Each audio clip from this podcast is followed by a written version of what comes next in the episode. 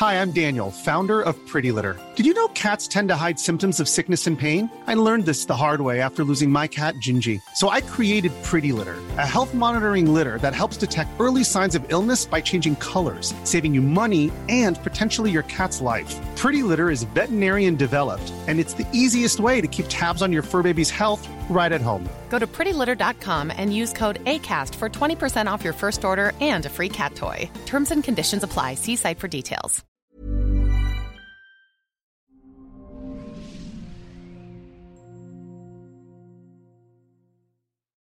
Hoy les tenemos un programa muy especial. Desempaca tus maletas.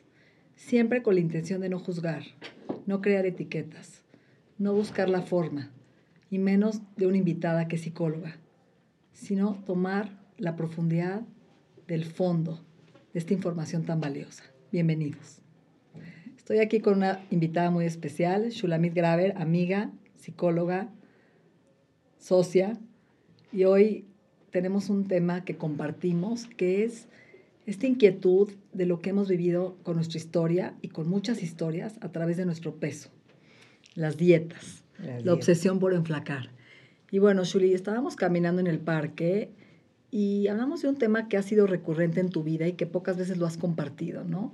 Esta costumbre o esta, este patrón de de repente bajar 15 kilos, 12 kilos para la boda de tu hijo, para un viaje, y de repente acaba la boda, pasa el evento y vuelves a recuperar esos 12 kilos, 10 kilos. Y ese yo-yo que ha, pues te ha mermado mucha energía, dedicado muchísima atención en, las, en el peso, en las dietas y sobre todo en esta historia de desempacar maletas. ¿Qué es esto de desempaca tus maletas? Bueno, gracias por invitarme, Natalie. Este, lo he compartido en privado pocas veces. Es la primera vez después de que conversamos tú y yo, que me estoy atreviendo a convertirlo de esta forma, porque creo que le puede ayudar a la gente y me parece que es un tema muy importante, que es un tema que habla de cómo en la vida a veces guardamos secretos que nos van comiendo y como tú dices, sin juzgar, los podemos compartir. Y es cierto, ha sido un patrón a lo largo de más de 40 años de mi vida. Y cada cumpleaños pienso que va a ser el último año en que lo voy a resolver. Y siempre tengo la esperanza desde que te conocí de que lo voy a resolver. Y creo que cada vez lo resuelvo un poquito mejor, pero no totalmente. Ahorita en la pandemia nos reíamos mucho el día que caminábamos, porque justo sucedió eso, ¿no? Como si la gente me va a volver a ver delgada cuando se abran las puertas, pero no supo lo que pasó adentro de la pandemia y cómo, cómo subí 15 kilos y los volví a bajar y empaco maletas. Entonces, cuando ya decides que llegas a tu peso, empacas maletas para regalar esa ropa. Sí, y digo, nunca más. Y luego me espero un poco, por algún motivo no la regalo y tristemente he desempacado tantas veces esas maletas, con mucho dolor, con mucho dolor. Y digo, nunca más y vuelve a suceder. Y vuelves a, usar esta ropa, entonces ahora tienes de todas las tallas en tu closet. Exacto, tengo todo, de todas las tallas que se necesitan, pero no solo eso, cuando me gusta algo lo compro sin que me quede en la talla que no me queda y la señorita me dice, no creo que usted sea esa talla, y digo, pero voy a hacer. Y luego quito etiquetas. Entonces te castigas, lo haces como castigo de que tengo que entrar, entonces me lo voy a comprar para que a fuerzas tenga que adelgazar y me tiene que entrar. Pero ¿qué crees? Me entran. Pero llegas al peso y te entra. Llego al peso Eso que traes hoy le quitaste la etiqueta. Claro, anoche. ¿Por qué no? Quito etiquetas, estreno. ¿Y la, es nuevo? No, si supieran que lo compré hace un año. En alguna de esas baratas o en algún momento que tuve la oportunidad, porque me va a quedar. ¿Por qué no te puedes quedar con un peso cómodo que sí podrías mantener? ¿Por qué esa obsesión de tener que llegar a algo que a lo mejor no mantienes? Bueno, eso es lo que estamos trabajando tú y yo, porque ahora no solo está siendo mi nutrióloga amiga, sino casi terapeuta en este tema que estamos trabajando. Y me parece que se vuelve una obsesión para un lado y como no la puedo mantener, entonces suelto. Y suelto al máximo. Es, es un problema de rigidez. Yo trabajo mucho con mis pacientes hablando de la importancia de la flexibilidad de nuestros patrones rígidos. Y creo que este es un patrón que es un reto para mí es la rigidez de que sí, de que quiero seguir tu consejo, de que cada comida es una oportunidad para reparar, de que si te comiste un chocolate en la mañana no te tienes que comer 43, pero me cuesta. Si yo me compro, me como algo fuera de un régimen, siento que es un pecado y me tengo que castigar. O, o ya, no, o, ya te desbordas, ¿no? O ya me desbordo. Y no me desbordo un día, me desbordo tres meses, hasta que llega un límite que me veo y digo, no, no puedo estar así, y entonces vuelvo a la rigidez de nuevo de un patrón rígido, rígido, rígido, rígido. O sea, todo o nada. Todo o nada. Y cuando llegas a un peso cómodo, ¿no lo puedes mantener un año, dos años o sí? Sí, he logrado mantener un peso cómodo por un año, pero no más. Pero un peso adecuado, que te sientes bien contigo, no un peso loco que pones eh, eh, en, ¿no? en riesgo tu salud, tus hormonas. Sí, y me he llegado a mantener hasta un año. Ok. Pero no he logrado mantenerme. Más de un año. Más de un año. ¿Por qué? Hay disparadores que te generan. ¿Qué son los disparadores que te hacen que no mantengas ese peso? Dejas el ejercicio, empiezas a comer compulsivamente. ¿Qué es? Es todo el paquete. Dejo el ejercicio, empiezo, empiezo a comer. Es como una ansiedad desbordada que no logro llegar a mi centro y cuando llego a mi centro me es tan fácil controlarlo. Entonces, en esto de desempacar maletas, nuestro título de hoy, pensaba yo, ¿qué, qué más empaco y desempaco en el proceso?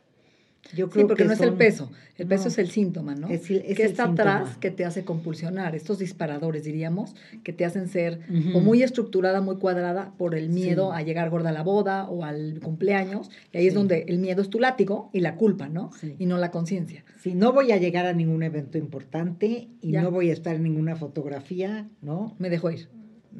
Como quiero estar. Pero después pareciera que me dejo ir y que no tuviera importancia el esfuerzo que hice, ¿no? Este, mucha gente a mi alrededor me dice, pero el esfuerzo que hiciste, pero yo pienso lo vuelvo a hacer. Y algún día me dieron una interpretación que me ha servido y la tengo muy presente, que me decían que soy como el montañista, que me gustan los retos de la vida. Entonces, que subo una montaña y cuando llego a la cima ya conquisté el reto y pierde el chiste. Se acabó, se acabó la adrenalina. Entonces, tengo que volverlo a hacer de nuevo. Y lo he hecho 40 años, o sea, no, no estamos hablando de algo de 5 años, nunca he hablado de esto públicamente. Son 40 años. Desde que era adolescente me decían en la escuela el globo, porque de repente tenía esos kilos de más. Salíamos de vacaciones, regresaba, era yo flaquita, me inflaba y me desinflaba. Dietas tengo, ya tiré los folders, ya los quemé, ya dije no voy a hablar de dieta. anfetaminas, masajes. no hay nada que no haya hecho yo en la vida, nada. ¿Y a qué crees que es ese disparador? ¿Eso tiene que ver con tu relación con tus papás, con la aceptación de tu cuerpo, algo aprendido?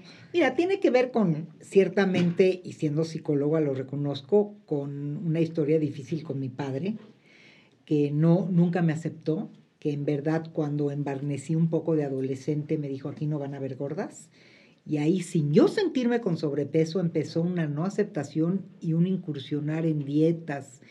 Pero, a ver, Natalia. Para ser amado y aceptado. Sí, pero fíjate que yo trabajo mucho con la gente que en algún momento de tu vida te tienes que hacer responsable de tu historia. Entonces, no me quiero centrar ahí porque entonces infancia en destino y no lo creo. Nosotros siempre podemos reconstruir, redefinir el rumbo y el destino que queremos tomar.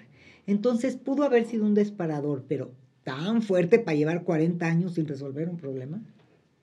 Entonces, no me quiero quedar en esa creencia, esa la quiero desempacar. Yo creo que el punto más importante, porque a mí me ha pasado lo que a ti en esa compulsión de abrir un chocolate y tener que acabarme todo el chocolate y compulsionar con chocolates, ha sido por el miedo a volverme un comedor intuitivo y confiar en mi cuerpo en vez de hacer una dieta. Esa falta de estructura que necesitas que te digan que desayunar, comer y cenar y decir, ¿será que seré capaz de poder seguir mi intuición de hambre y ansiedad, de que aunque haya un disparador de una enfermedad, de una muerte, algo doloroso, algo estresante, no me va a desviar de mi programa de salud como causante de ahora ya justifico por qué como de más, porque me dejó el novio, porque no conseguí el trabajo que quería, porque disparadores siempre hay, Shuli, externos, hay millones.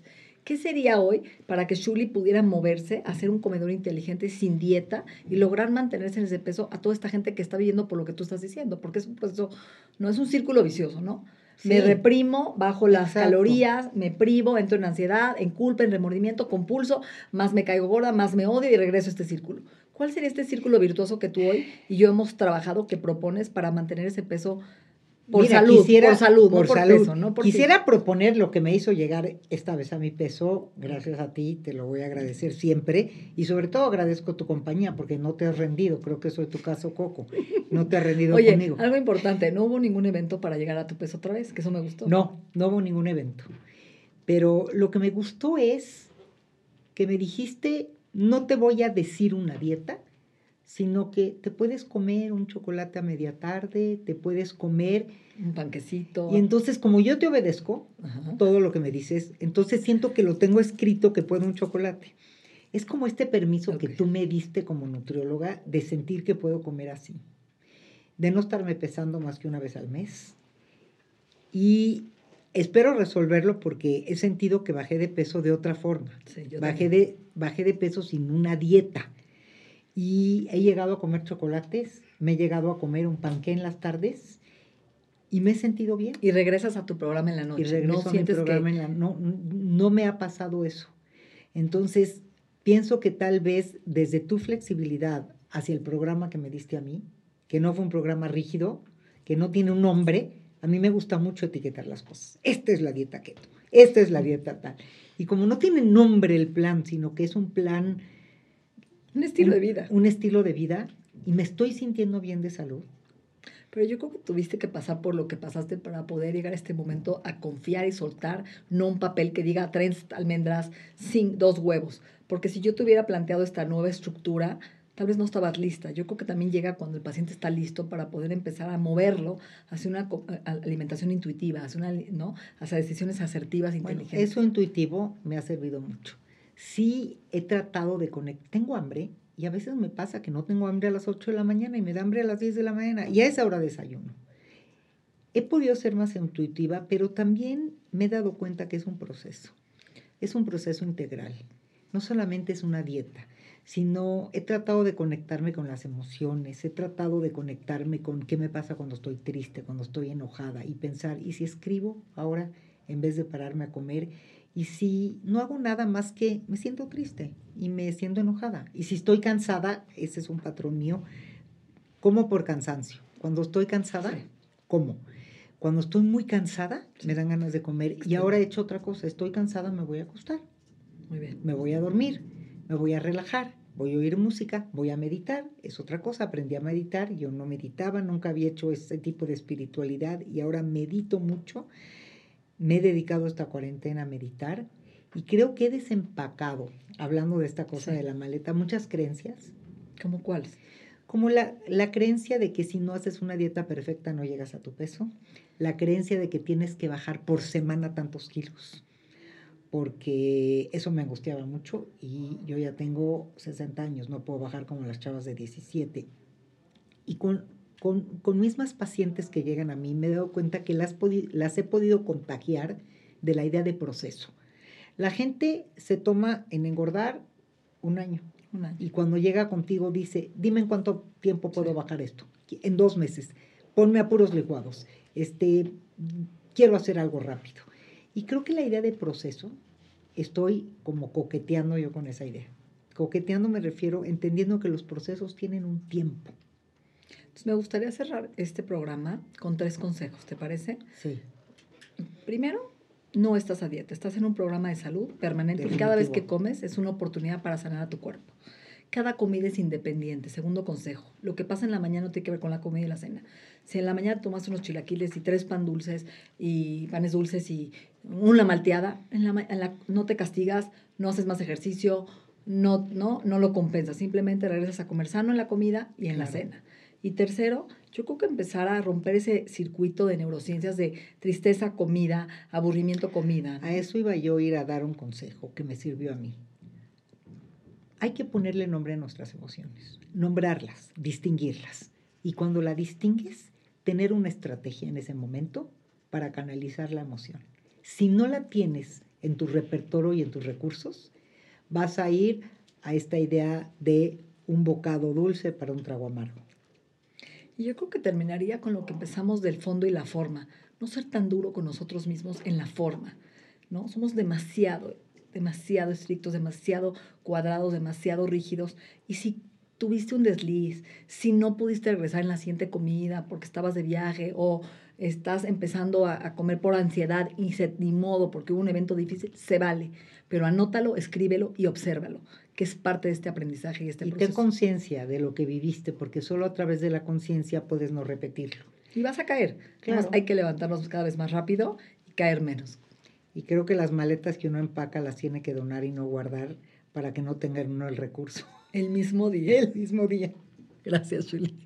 A ti, Gracias por tu valentía, por compartir por y por este proceso.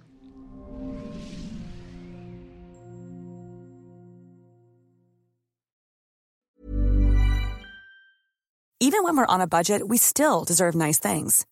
Quince is a place to scoop up stunning high-end goods for 50 to 80% less than similar brands. They have buttery soft cashmere sweaters starting at $50, luxurious Italian leather bags, and so much more. Plus, Quince only works with factories that use safe, ethical, and responsible manufacturing. Get the high-end goods you'll love without the high price tag with Quince. Go to quince.com/style for free shipping and 365 day returns.